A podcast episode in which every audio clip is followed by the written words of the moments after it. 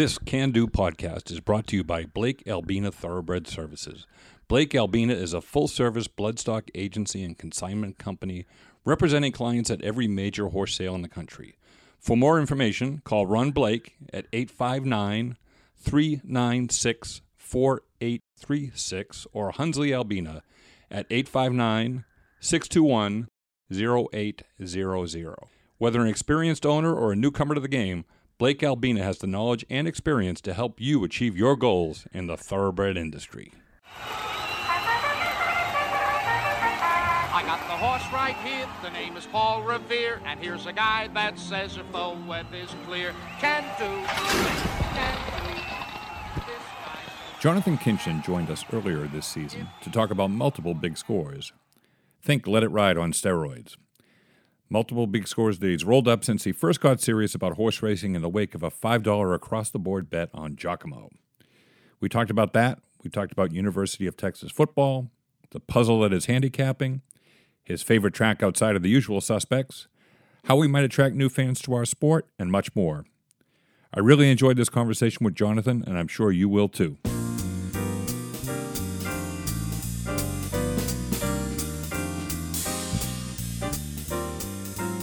So, joining us on the phone today via Skype is 2015 NHC Tour champion Jonathan Kinchen. Jonathan is also the only person to, at the National Handicapping Championship, Championship, try that word again, take two tickets to the final table. So, you know, he's got some serious handicapping chops. And in fact, as we record this, Jonathan is in Las Vegas this week to compete in the 2020 National Handicapping Championship. Jonathan, so we appreciate you making time for us today. Thank you. Oh, not at all. It's a it's a grind. So anytime you can have a little built-in break, uh, it, it's always fun. This this will be a much cheaper break than uh, than the craps table. I was going to say uh, the breaks in Vegas are probably a little bit more entertaining, but uh, as I said, we really appreciate this. So, um, Jonathan, it's, it's interesting to me. You went from in 2005, you were placing a five dollar win place and show bet on Giacomo, and then you here you are 14, 15 years later. You're a commentator on FS1's Saturday at the races, and you are a full time commentator on the Saratoga meet for FS1. Do you ever find yourself looking up and just wondering and ruminating, how did I get here? It's really funny. I was I was with my girlfriend at dinner last night, and we kind of like had this conversation. So uh, it's fresh in my brain. Yeah, you know, um, uh, I've always been a uh, competitive person. You know, it was, it was Mhm. video games with my friends back in the day where you know it, it would almost lead to fist fights in somebody's parents' living room, and and uh, and uh, when I was in college, I like you know before esports were popular, I played you know like the college football game, and I like made it to the Vegas championship, and like that event just kind of sparked this thing in me where like Okay. I can do something I love if I work at it, and it can be fun, and I can be recognized for it, and and, and so on and so forth, and and I just kind of fell in love with with the gambling game. The idea that I can I can give you one dollar and you'll give me four back um, was something that I I just kind of witnessed at, a, at an early age with my father, who used to take me to Lone Star Park all the time. But the, the funny thing is, my dad's a horrible horse player. I mean, I mean the worst. In fact, I wouldn't even call him a horse player. If they had slot machines in Dallas, Texas, he would just do that. But since they don't, he goes to the racetrack and plays our address. I try to send him picks. I try to give him advice. I try to teach him just the most basic ways to do a little bit better. Yeah. And he just he just he's a bet our address guy when he looks up at the screen at whatever race is zero minutes to post. So um, I kind of fell in fell in love with the puzzle, just kind of seeing you know being there and seeing guys with paper and computer and printouts and you know I'll never forget I saw a guy rolling in with like a rolling suitcase and I thought damn there's something to this. I just got to figure out uh, what it is and. Um, the thing that really kind of put me over the edge was that five across the board on Giacomo when I was in college. I drove over to Manor Downs. Uh, my buddies were having a crawfish boil, and I we drove over to Manor Downs, which is no longer with us. yeah. Uh, R.I.P. Manor Downs, and um, I bet I, I bet a, I had a hundred bucks, and I bet a bunch of stuff with the Alex, and ran out of and took the that I had left and bet five across the board on Giacomo because my dad's buddy told me that he liked the horse. I, it was nothing that I came up with. Um, obviously hit for about 500, bought the keg beer that night, and then bought uh, three books on Amazon. Uh, Steve Davidowitz's uh, uh, Betting with Thoroughbreds, Okay. Andy Beyer, Beyer on Speed, and um, what was the other one I bought? Uh, it was like maybe uh, Tom Ainslie, maybe I think was the other oh, one. I sure, bought. yeah, And yeah, just- yeah. so I, I just read those three, and then um, I was a you know sixty dollar at the ATM guy for five years. When I went to the ATM, when I went to the track, I'd take sixty bucks out and see what happened. Um, and then that all changed in 2010 with a big score in the in the Belmont Stakes with a eighty four thousand dollar pick four. So that's Wow. kind of where it all started. And then you know obviously there's more steps to to get to where we got to, but that's uh, that's probably the halfway point I'd say. Okay. Well, I think it's fair to say that your dad is just being stubborn at this point, right? If he's not taking you picks, given the success that you've had, he's just being stubborn now, right? Oh, he's proud. Don't get me wrong. He, you know, he, uh, you know, he, uh, he'll text me and say, you know, you playing today? You playing the pick six today? Or you, you know, whatever. You know, good luck. Get after him. You know, he he knows that he knows that there's a better way to do it. Uh, it just, you know, at this point, like you mentioned, I, I, he's just not like he's just not uh, interested in, in in figuring out what that way is. So. You know, you used a word um, that I had actually, I, I, when I prepare for these interviews, I always like to make some notes about the things I want to talk about. You used a word that I use all the time in these interviews, and I wrote it down again for this one. It's called, it's the puzzle, right? Um, I think if you are not a person that likes puzzles, whether they be crossword puzzles or Sudoku or whatever, racing is probably going to be a little different. I I think maybe not something that's going to uh, appeal to you because there is this whole it's the running lines, it's the breeding, it's the class, it's the times, it's it's all these factors. I, I you know that you have to juggle, and you know I, I sometimes hear people say, "Well, I, I like to attack a race this way," and I think to myself, I think every race you kind of have to attack a little differently depending on what is presented in the data you're looking at. Uh, Would you agree with that? Yeah, no, I think you, you don't want to you don't want to put yourself in a box in any way. Um, and I think that might have been a lesson I learned in my previous life, my previous career. I was a Texas high school football coach um, at the largest uh, high school in the state of Texas, Plano East. So, you know, pretty pretty high level Texas high school football. Yeah. And um, and you know that was one. You know, I was an offensive coach, and that was one of the things was attacking the defense and and being able to to zig when they zag and and to not you know, if you're a team that likes to run the inside zone, but you're playing a team that's really good at stopping the inside zone, you got to do something different. Right. You can't just keep lining up and running into a wall. And and, and I think that that puzzle, um, is as well as other puzzles, it's just, it's always something that's kind of interested me when you when you can try to figure out a way to to uh, to to beat someone or beat something. It's very gratifying. You know, it's it's something that you can hold in your hand. It's tangible. You can feel when you're right, when you win, Yeah. when you do well, and, and so uh, um, you know that that was the thing I, I, I fell in love with. It was it was the puzzle, and that's still the thing I, I, I love today is the puzzle. Um, there's obviously a lot more pieces to the puzzle now Yep. uh, with handicapping, with horse playing, and and and then, and then you know when you when you you know when you start to know more people and know more things, there's there's puzzles that that, that become problematic. You know, I, I don't want to say anything spe- specifically, but like in the last let's say two months, there was a Grade One race where a horse uh, by a very prominent trainer, the trainer told me he didn't like the horse. And it wasn't like a it wasn't a lie. He was shocked as well Mm-hmm. and the horse won a, a really big race and and I so that that piece of that puzzle affected the way I played. Yeah. But I'd rather have that information than not have it. Um you know, it's just like a workout report. I want to know if a horse is working well. Does it mean I'm going to bet all my money on the horse because he's working well? No, but I want to know. You know, um, Yeah. And so, I, I, you like you like you know the puzzles is the part that, that that I fell in love with, the part that I love the most.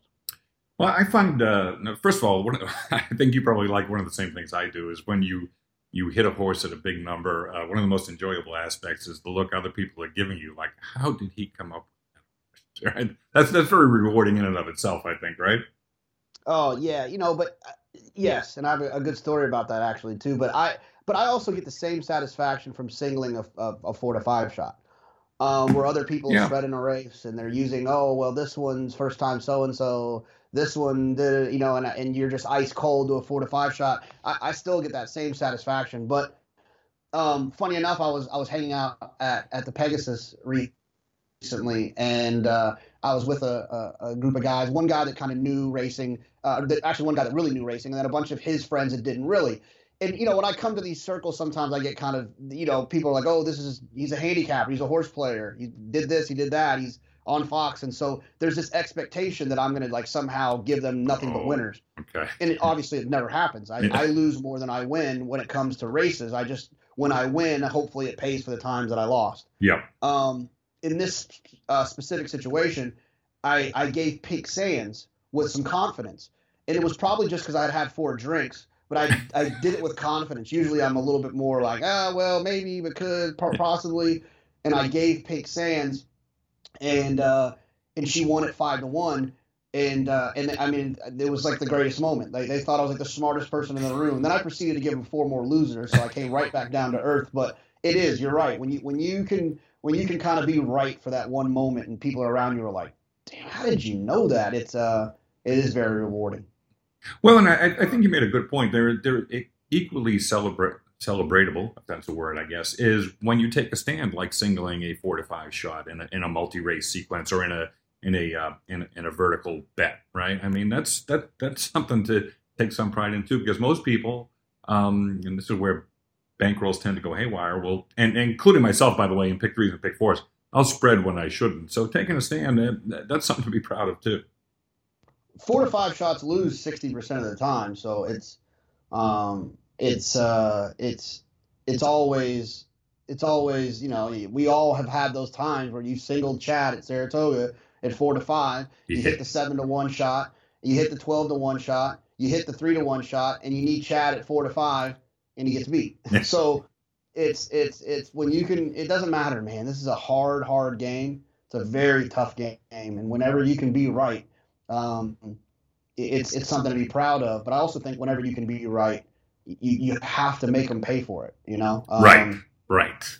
That's a uh, very you know, I always point. tell you know tell people when you when this is a tough game when you have them against the ropes, man, you gotta knock them down. You can't you, you can't just try to go for the TKO or try to survive the round. You got to knock them down uh, because they're gonna knock you down a whole lot more uh, in, in the rounds to come.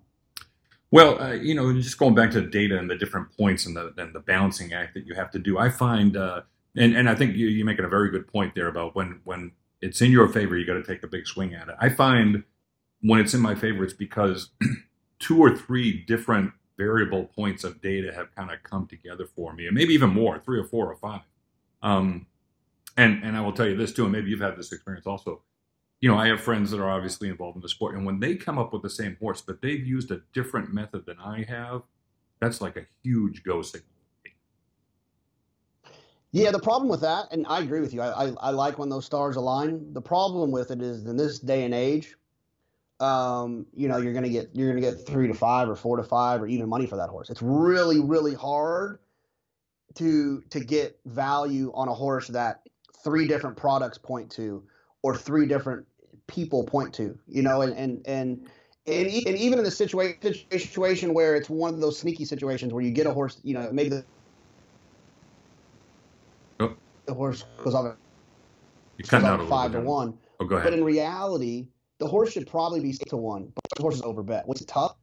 Um, but that's what turned me into such a multi-race player. I don't really bet to win. Um, I- Okay. and, I, and I always tell people that that if I uh, if I can efficiently handle the other legs, then I can turn that three to one shot in- into a ten to one shot. If I can just efficiently handle the other Sure. Yeah, and that's, that's good what I try to do. So you know, you're more of a multi-race player, Jonathan, than a single-race player. But here you are at the NHC, where you're only getting credit for win place. How does that change what how you analyze the races?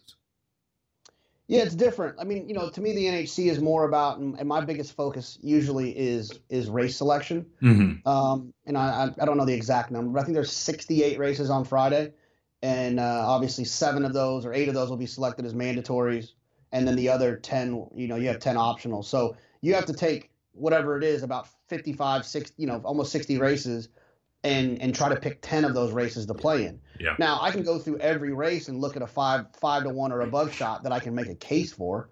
Oh, okay, well, yeah, if this horse improves and that that uh, this one doesn't run, and you, but now you have to you have to identify what races you're actually going to take those shots in, and and that's really the hardest part. So one of the things that I do, and and not to go too deep into the rabbit hole here, is I try to lay out the entire schedule in post time order, Mm-hmm. and then I color code the races. Green, I'm definitely going to play it. Yellow, I'm going to play it if the price is right. And uh, orange, I'd like to play it, but I'm pretty sure I'm not going to be able to because the horse I like is going to be entirely too short. Yep. And red is like not even wasting any time. Under no circumstances am I looking or playing the race. And so I have a count. I'll have a count at the end of today of what my my race count is for Friday. If I have 10 green races, then I know those are the 10 races I'm going to play. It never works out that way. no. So I have an idea of what races I want to select, what races I want to be in, and that way you don't end up with two optionals left with three races at Golden Gate. You don't ever look at Golden Gate. You got no opinion at Golden Gate. So um, that that's the biggest thing is, is race selection in this. And as far as like picking the horses, you know, I've played in enough two dollar win place contests to have to, to kind of have an intuitive feel for it of Mhm. what horses you want to play. I, I could try to put it in words, but it's more of just a feel you, you kind of develop. But you want to find vulnerable favorites and then find horses that present value at that point, right? Mhm. So you want to find this six to five shot that you, that's coming off a long layoff and is, uh, you know, uh, is, is a router that's running in a, in a, in a, in a Sprint sprint, race, race, yeah. as a comeback race. So Yeah. you want to, okay, so here's an opportunity. Let's try to fade this horse. Now, where are we going to go? Now, who's the second choice? Do you like this horse? Do you not?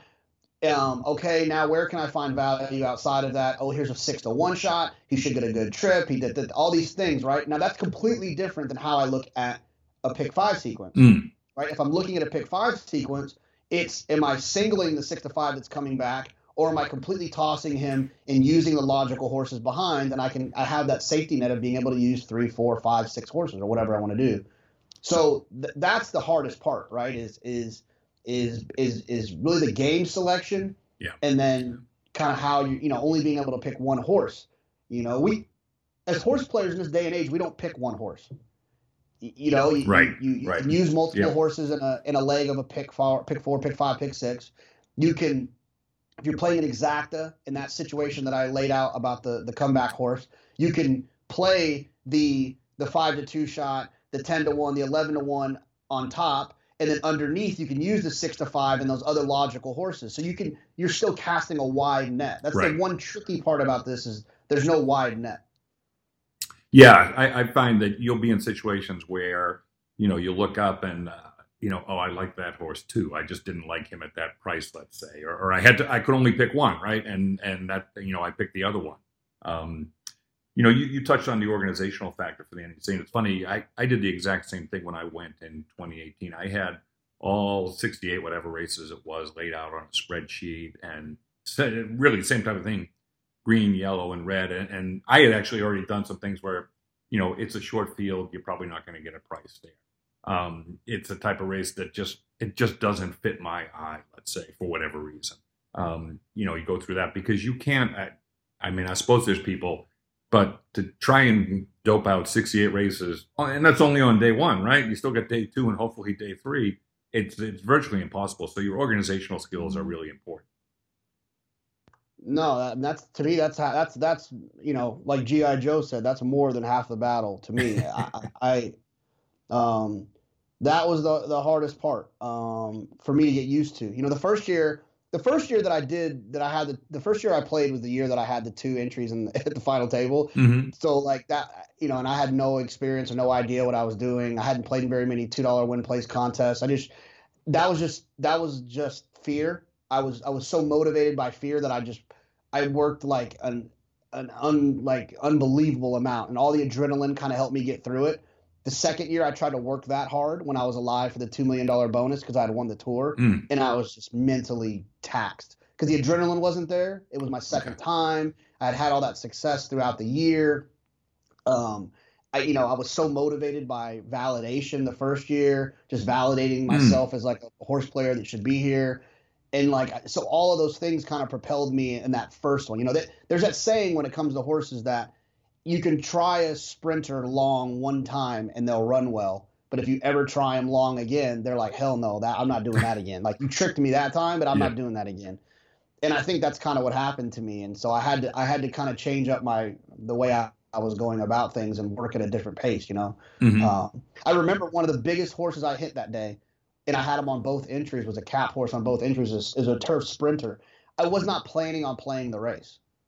And I just kind of looked at it again because I was bored, and I was like, oh yeah, I don't know. I guess this horse could get the lead, and and then I used it, and that horse ended up being a horse that's like essentially changed my life. You Oh, know what I mean? Yeah. It wasn't it wasn't a well thought out planned situation. It was a last minute on the fly thing. So, um, you know, there's a lot of different ways to uh, to skin a cat.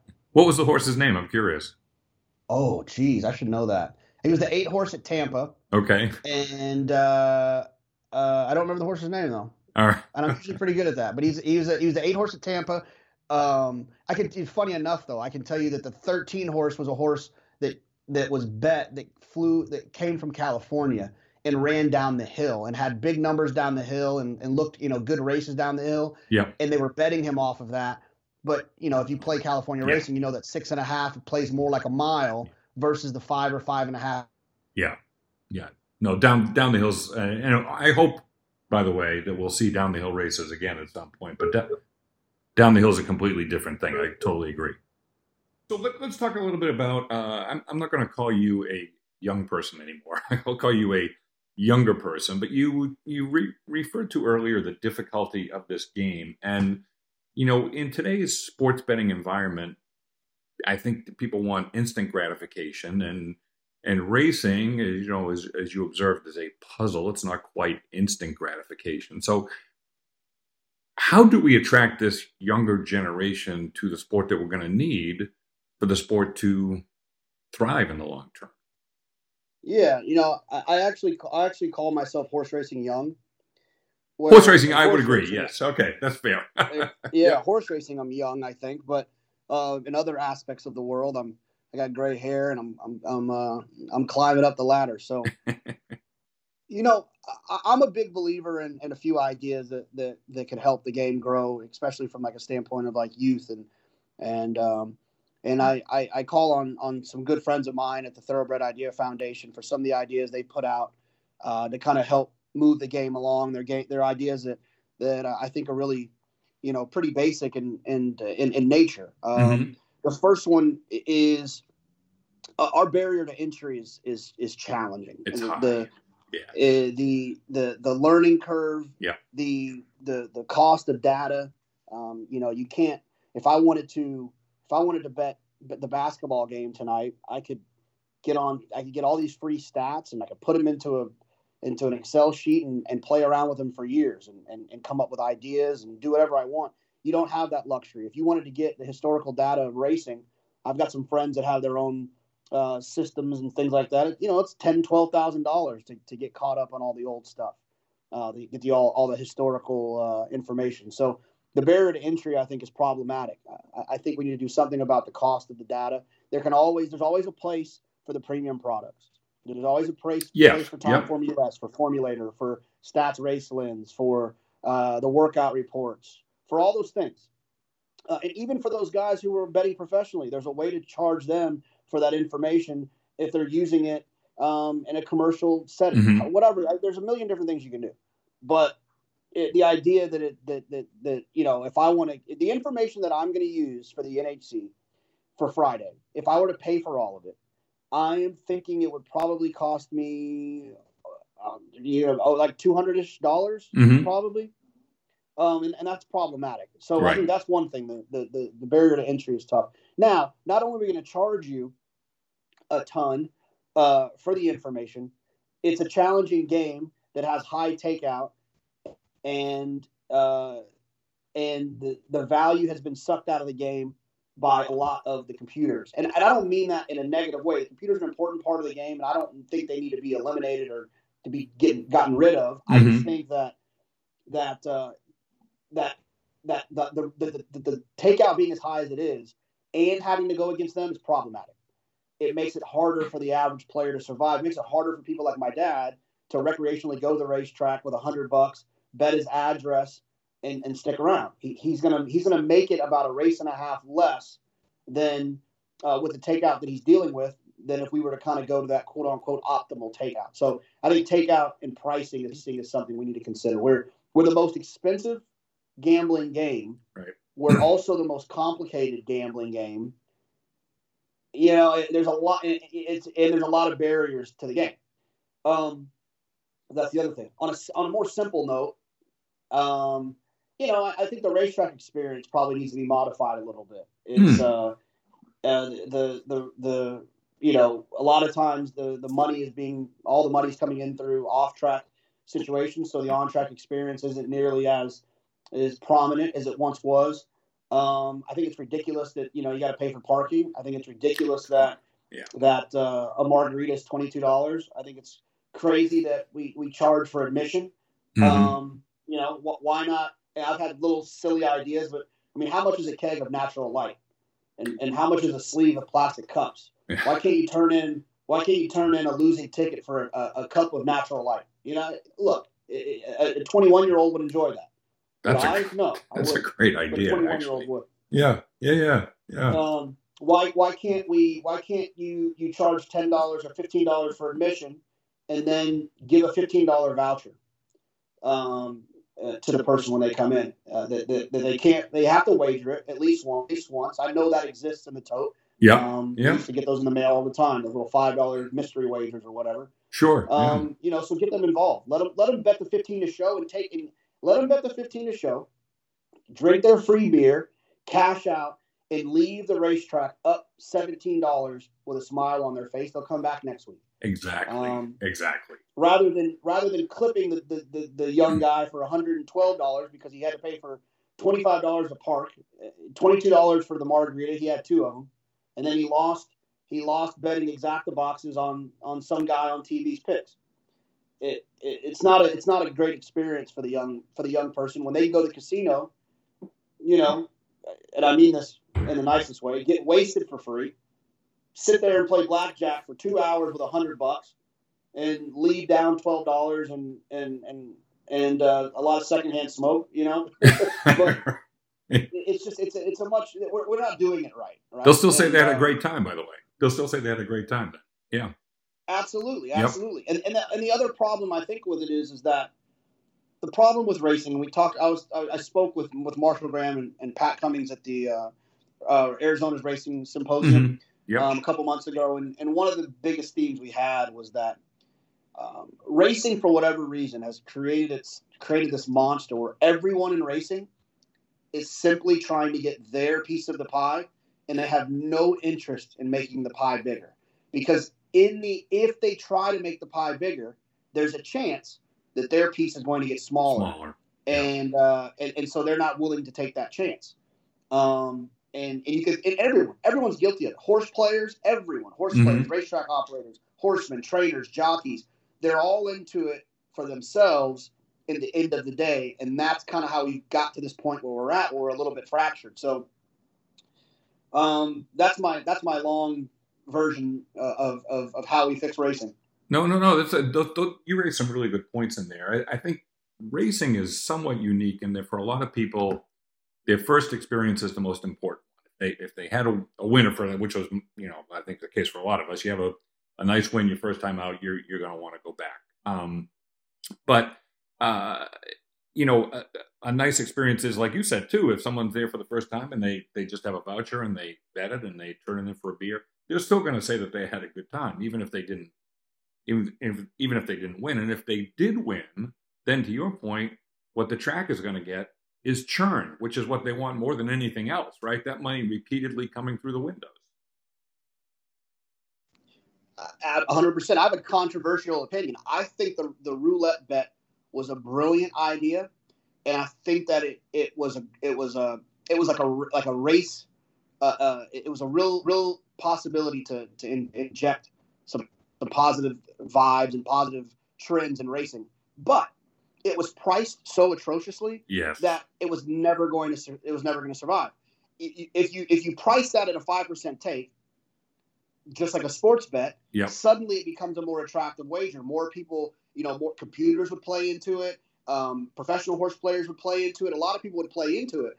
But the way that it was that it was laid out, no one played into it, so the pool never never developed, and then it ended up dying out. But that, you know that's but that's that that's the problem though, right? So so why was it priced so poorly? Well, the racetracks will tell you, well, we can't have a five percent takeout bet because it would cannibalize our other pools, mm-hmm. or the horsemen would be worried about that. Okay, well, we can't also do that. We can't do the five percent because an ADW wouldn't take the bet, because the ADWs have in their agreement that they get at least this much percent. So if we have a bet that's only this percent, then they don't get paid. They won't take it.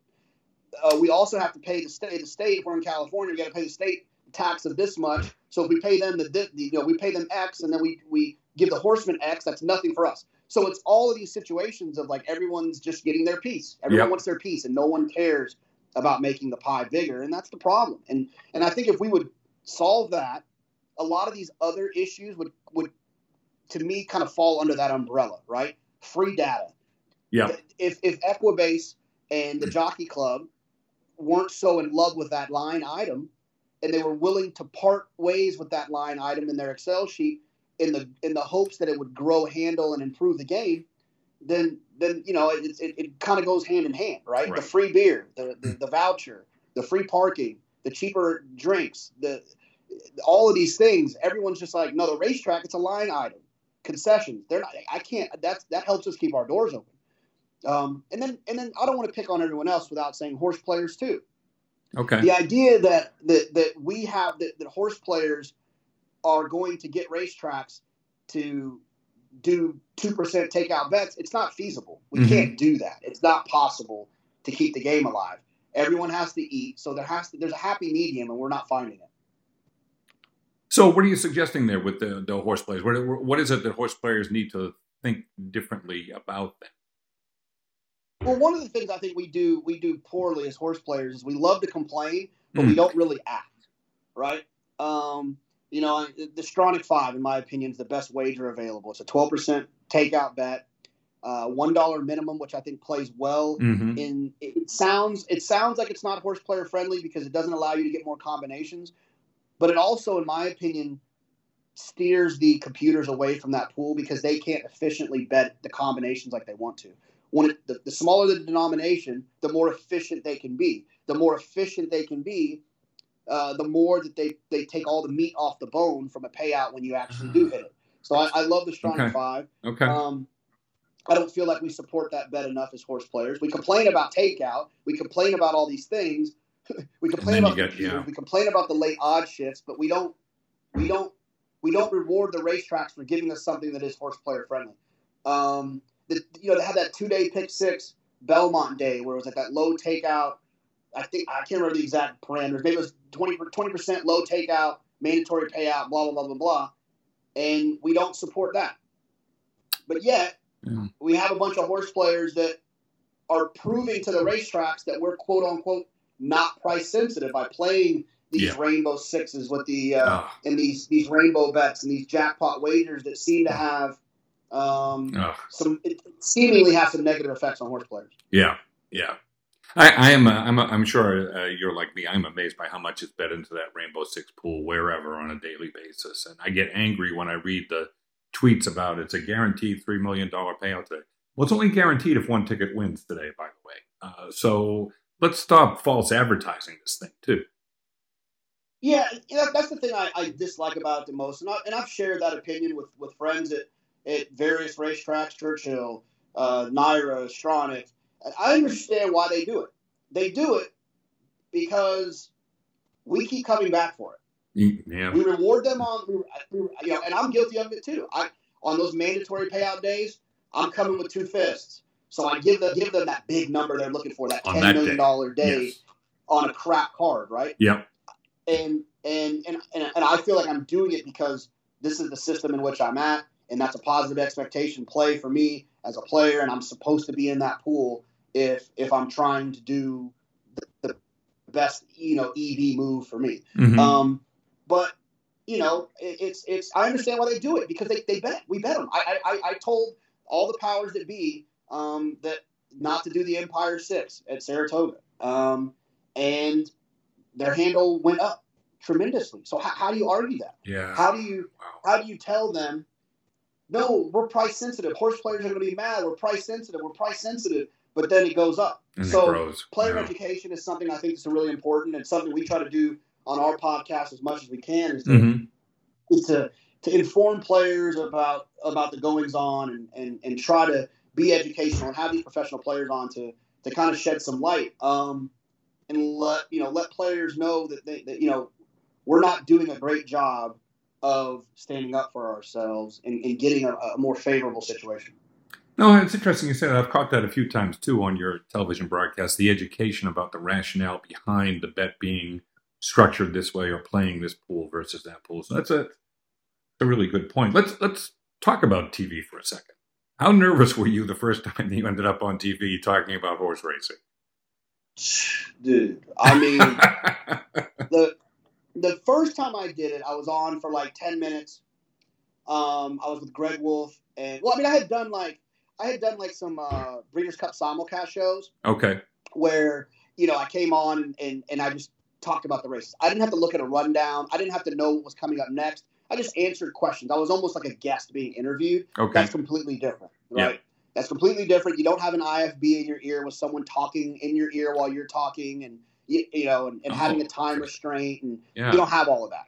You don't have to look at the camera. You can just look to the person you're talking to. So those times were fine. It's still a little nerve wracking, but you know, hmm uh, but but fine. Um, the first time I did Saratoga Live, it was kind of like my, you know, Tony asked me to, to, to, to try it out. Yeah. I didn't have an IFB that day. That was just still fun and exciting. I was on TV at Saratoga. What the heck? That's crazy. And then the first time I did the show, like with an IFB in my ear, was at Saratoga. And I'm sorry, at Santa Anita for the Saturday at the Races show Okay. and that was like a that was like a kick in the face, um, because it's the most bizarre thing in the world. Talk to talk, you know, call your mom or your brother or your sister and tell them, you know, tell me a story. Yeah. And then while they're telling you a story, I want you to put the phone on mute and then tell someone else a completely different story while they're telling you a story in your ear. And it's like the most bizarre feeling thing in the world. So that was the hardest part I had to get used to. The second part is the way that I prepare to bet. Like if I'm playing the BCBC with two $10,000 entries, the Mhm. way that I prepare to bet for a $20,000 contest is significantly different than how you have to prepare for TV. Because if I don't like a horse in real life, Yeah. then I just get to like just Hmm. scratch the horse out. I don't have to tell Yep. anybody. Yep. But on TV, you have to you have to explain it. When when Andy Serling says he likes the seven, I can't just say, "Well, I don't." Yeah. I have, Right. to, have to say, "Well, I don't like the seven because." You know, Gary Contessa is not great off the claim, and da- da- da- da- da- da- da- Yeah, yeah, yeah. you got to give reasons, and so you have to prepare completely differently. And then when you like a horse, you know, it could just be a horse you had a trip note on that you're like, look, got butchered last time, should run well this time. That's my note. I can't say that on air. I have to say, you know, you, you know, Linda Rice is is uh, is winning at 23 percent at the meet so far. Mhm. Um, you know, this horse is drawn to the outside. The rail hasn't been great. You have to give a lot of reasons. So that was the hardest part to kind of get used to. But towards the end of the summer, and, uh, and then the, the last thing I'll say about that is, and they didn't do it by design. It was kind of an accident, but it was a blessing in disguise. Is I went to Oaklawn, maybe my fourth or fifth show by myself. Mm. Oh wow. Okay. And doing a stand up, like doing a stand up on TV by yourself, is the most underrated, difficult thing you've ever seen. Like what Erin Andrews and all those people do, Yeah. like the NFL. Like I never really respected it. It's hard, man, because you're just standing there. You got no monitor to know like when you're on, when you're not on, and it's very, very tough. And I froze the first show I ever did. I haven't even watched it back. I'm too embarrassed to watch it back. They were throwing it to me in my ear, and Mhm. I just words wouldn't wouldn't come out of my mouth. I just I, I just froze like. Oh, so- yeah. Um, that was that was my experience. Now I feel I don't feel like a professional or anything now, but I don't I don't get nearly as worked up about it. So Yeah, I, I was feeling you as you were talking about the experience at Oaklawn because I was thinking to myself, "Oh man, I can't." My stomach was tightening as you were talking about it. Really, I mean, you're there by yourself. They throw it to you. You know you're on TV here, right? And you got to say something. And yet, uh, where's my support system? Where are the people? You know, just coaching me off stage, whatever. Uh, that wow, that had that had to be and tough. here's the here's the here's here's the part about that that really screwed me up is I'm a I'm an iPad handicapper. I handicap off my Okay. iPad Pro, and um and that's what I always do. The first time I did the show, I was at the desk. I had my iPad right there on the desk, um, easy. But when I was doing that stand up, I had the mic in my right hand and my iPad in my left hand. hmm and I was getting a pick five sequence. And so I needed to scroll, scroll. from race one to the next race. Yeah, And I, I didn't have it. I could I couldn't do it. I had to bring the iPad up to where the mic was and then scroll. It was the so that just threw me off even more. So I, I switched to uh, my buddy Greg Wolf called me after that show and said, "Hey man, you should you should try to put stuff on note cards." Okay. Okay. Um, and, and, and, and lose the iPad when you're doing stand ups by yourself, and that made all the difference in the world. oh wow, wow, that's an interesting story. And that's that's a good buddy reaching in and helping you out there too. Oh yeah, he's he's Greg Greg Wolf and Laffit Pincay um, were were uh, instrumental in getting me comfortable. They're such professionals and just They are. you know, and they they gave me so they made me feel good. Man, you're doing a great job. Like just having someone tell you you're doing good gives you make even if they're just telling you that it makes you feel much more comfortable and actually you actually do better because you feel like you're doing better. Yeah, yeah. No, no, the lie is equally as important if it's a lie. I agree. I agree with you completely Yeah. on that one. Yeah. one. Um, hey, uh, behind the scenes, what? Do, well, I, you already talked about that, so I won't ask you that. But uh, here, I'll, I'll switch gears a little bit more here. Um, Texas barbecue, Carolina barbecue, or Tennessee? Um, definitely Texas. I mean, obviously, uh, from the great Okay. state, I, I have to say Texas. You got to say. Um, Carolina. So I've had Carolina a few times. I've had I've had Tennessee more because I've uh, my buddy Marshall Gramm and, and Clay Sanders from Ten Strike Racing are there in Memphis. So I've Right. I've had uh, I don't know maybe a handful of, of, of visits there. Theirs is a little um, their brisket is not nearly as good as our brisket. Their pork is a little bit better than ours. Um, but I'm not a huge barbecue fan in general. okay. Uh, I, I don't like going. I don't like going to restaurants where you smell like it when you leave. throws me off. The, the only one that I can, only one that I, I, I will, uh, I can make an exception for is fajitas at a Mexican restaurant. I can Okay. deal with that. Okay. Uh, but that like a, that obnoxious thing when people do at sushi restaurants where they get the, the stone and they put the meat on the stone and cook it drives me nuts. Oh, interesting. Okay. Okay. All right. well, You mentioned football, University of Texas football. Uh, how does UT get? I don't. I, I hesitate to use this word with you, but how do they get relevant again in the world of college football? Yeah, yeah. Um, you know, it's it's weird. It was it was an interesting it's an interesting uh, kind of storyline. You know, when I was there is when we were really good, uh, and I graduated. I graduated. I walked across the stage in December, and Vince Young crossed the goal line in January. Right, so that Yeah. that was when I was there. I was there in the height Yeah. of of Texas football, and um, I think a couple of things happened. One is grass is not always greener. I think the idea that they ran Mack out when they ran Mack out was was probably a mistake. Um, uh, I'm a, I was a believer in what Mack Brown did, and obviously the success he's had at North Carolina since returning is proof that he can still coach. Mhm. I think what happened there is a couple of things. I think one is that we always recruited a certain type of kid, and uh, and and a, and a high character kid, and, and a kid that that uh, was a great football player, but was also a great student and a great young man Mhm. and I think that that Vince brought a looseness to the the team and the organization that like really worked because he was just that special. Mhm. But I think it let I think Mack might have let his guard down a little bit on letting kind of the uh, the the uh, potentially more troublesome kids into the program. Interesting. They're really talented. Yeah. I know that we can we can work it out because we did it with we, we did it with Vince and with Cedric Benson and Ramonce Taylor and all these other guys, and, and so I think they felt like it was going to work. And and unf- unfortunately, I think they opened the doors a little bit too much and kind of got a couple of bad apples. Um, and so I think that was the first problem. The second problem was is that quarterback is important, and they missed on quarterback about three or four times in a row. Right? Uh, Garrett Gilbert didn't work out. Uh, Jevan Snead, who, who recently tragically passed away, didn't work out.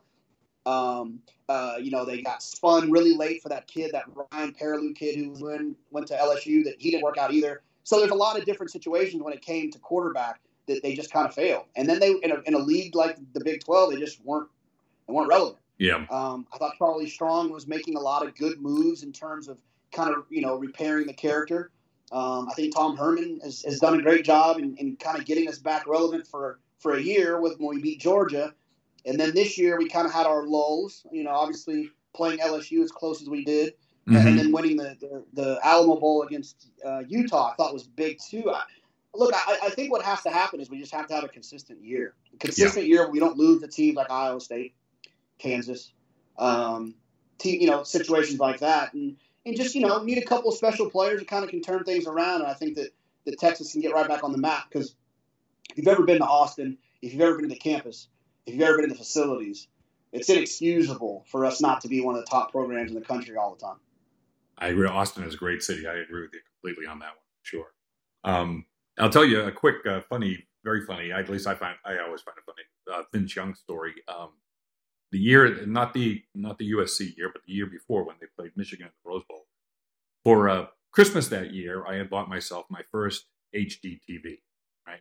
Um, set the thing up, and I'm excited about watching college football on this thing. But as I'm watching it, uh, the HD TV kind of leading up to the New Year's Day, I'm like, this thing is okay. I don't really see what's so great about it. And, and in retrospect, I was probably watching just like Seinfeld or whatever, you know what I mean, and nothing that um, would have the impact of HD of sports. And and I always remember, I, I actually called my younger brother on this. I became a huge believer in HDTV when Vince Young ran right into my living room, scoring the winning touchdown uh, in the corner against Michigan. There, I, I was I, I, I was blown back in my chair by that one. Uh, I, have, I have a funny story about that game as well. I was um, I had a friend who played football at Oklahoma, mm-hmm. and uh, and then I had a, my roommate played at Texas. He was a fullback okay. uh, at, at, Texas, and so um, when that year I had a choice to go to the national championship game in Florida, where in Miami, where it was uh, undefeated USC and undefeated Oklahoma, mm-hmm. or to go to the Rose Bowl with Vince Young and Michigan when when they kicked the field goal to win. And I made the choice, obviously, to go to the game that was over in the first quarter, uh, which was the USC, USC and, Oklahoma. and, and uh, an Oklahoma game. Yeah. And uh, that that was a that was a, a regret that I'll still have. Uh, well, the bigger regret was I was in LA the morning of the USC Texas game. And for whatever reason, my friend had a ticket. And I was like, nah, I'm going to just go home. And I got on a plane, I flew home, and I watched it on my couch when I could have been there. Oh, wow. Wow. I don't know why I did it. I still don't know why I did I don't it. know why you did it either. I, I'm, I'm blaming it on my on my girlfriend then now ex wife, even though she wasn't stressing me to come home, but I just like blaming things on her. well, so I'll leave you with one final question, Jonathan. Uh, outside of the usual suspects, Keeneland, Saratoga, Santa Anita, what's your favorite racetrack? What, let me just. What's your favorite small racetrack? Ooh, this is interesting. Okay, um, yeah. So I'm gonna answer. I'm gonna kind of like repeat your question while I think about it. Okay. The, uh, Saratoga, Keeneland, Del Mar, Santa Anita. Those are just like those are my favorites. Yeah. Um, Santa Anita was like my favorite for the longest time, and then I found Saratoga, and then I found Keeneland. They're they're all my kind of my one A, one B, one C, one D, just for different reasons. Those are are, are, are my favorite racetracks. Um, I, I want to call Oaklawn a major, so I, I won't use Oaklawn as a as another example of a, of a Okay, racetrack that uh, that I like. Um, I tell you what, I, it's gone now. But uh, the racetrack that I think of that's small that really means the most to me Mhm. is is is probably Manor Downs. Okay. It was, uh, you know, it was, uh, and I have one more too that's that's obscure too. But Manor Downs was this place where you know it was it, you know tickets all over the floor. It's where I learned um, to smooch at a horse. Uh, Oh, you know, okay. obviously, Yeah, we have a, a big Mexican Yeah. population in in in, uh, in Texas, and I, I'll never forget this guy. He, he had his cowboy hat on and his boots and his Sunday best, and he was uh, he was drinking the the two dollar Dos Equis just like I was, and he was uh, smooching at the number two horse, and that's when I kind of fell in love with like race calling and like calling in a horse and you know whether you're a roll up the DRF and slap it on your hand guy or a snapping guy or whatever. I really kind of fe- fell in love like how you root a horse home, and so that Yep. took place at, at Manor Downs, and then an obscure racetrack that I bet people don't know that I've been to probably more than any other racetrack. Mm-hmm. Well, not Sar- not Saratoga because I went there 40 days last summer, but um, Fonner Park. Oh, sure. Yeah. Go my, ahead. Uh, my my ex-wife, her family's from Grand Island, and we used to go to Grand Island for Christmas, Fourth of July, and then usually just some other random time. And her grandfather used to like to go to the racetrack, so I would go with him to to Fonner Park, and we would sit in this uh, low ceiling, ugly carpet, analog TV. uh, I, I, I bet a pick four one time that was like 300 bucks, and the lady said, "Are you sure you want to do this?" Like it was, it was uh, that was a special, special place in my memory of, of, of horse racing. So um, a lot of fun, a lot of fun at, at Fonner Park. You know, uh, I'll give you a quick Fonner Park story. I, I have tried to wean myself out of just betting races, you know, based on sight or quick impressions and things like that, because it's, it's a long term losing strategy. But I had TVG on one day, and they the race was coming up from Fauner Park, and they were showing the post parade and the warm up, and the track was very sloppy that day. and I'm watching this one horse, and he's just skipping around the track. He, he's light on his feet. He clearly has no problem with the surface at all. And they flashed the odds up as 20 to 1. I said, Well, look, that horse looks like he's enjoying it as much as anybody. I have no idea what his form is like or anything like that, but I'm going to bet this horse. And sure enough, he he took the lead out of the gate and never looked back. And so uh, I, I, have good memories of Fonner Park myself. I don't think I've ever betted other than that one time, but that that was that was a good time. Yeah, that's that's that's a that's a ton that's a ton of fun. I went to Kentucky Downs for the first time this year. I enjoyed that. It's a really okay. interesting place. Um, I know they're doing a lot. They're making a lot of changes there, but it's a really kind of a cool uh, uh, picnic vibe. It reminds me of all my dad's like company picnics and like in the summer. You know, I just it was uh, that was uh, that was a lot of fun. A little too, so a little out of the way, but I've heard from a lot of people it's a, it's a good thing. Absolutely, yeah. It, it was it was really fun. I enjoyed it. It, it. I think it'd be really fun, like you know, take your family picnic type of deal. You know, it okay. kind of works out pretty good, pretty good for that.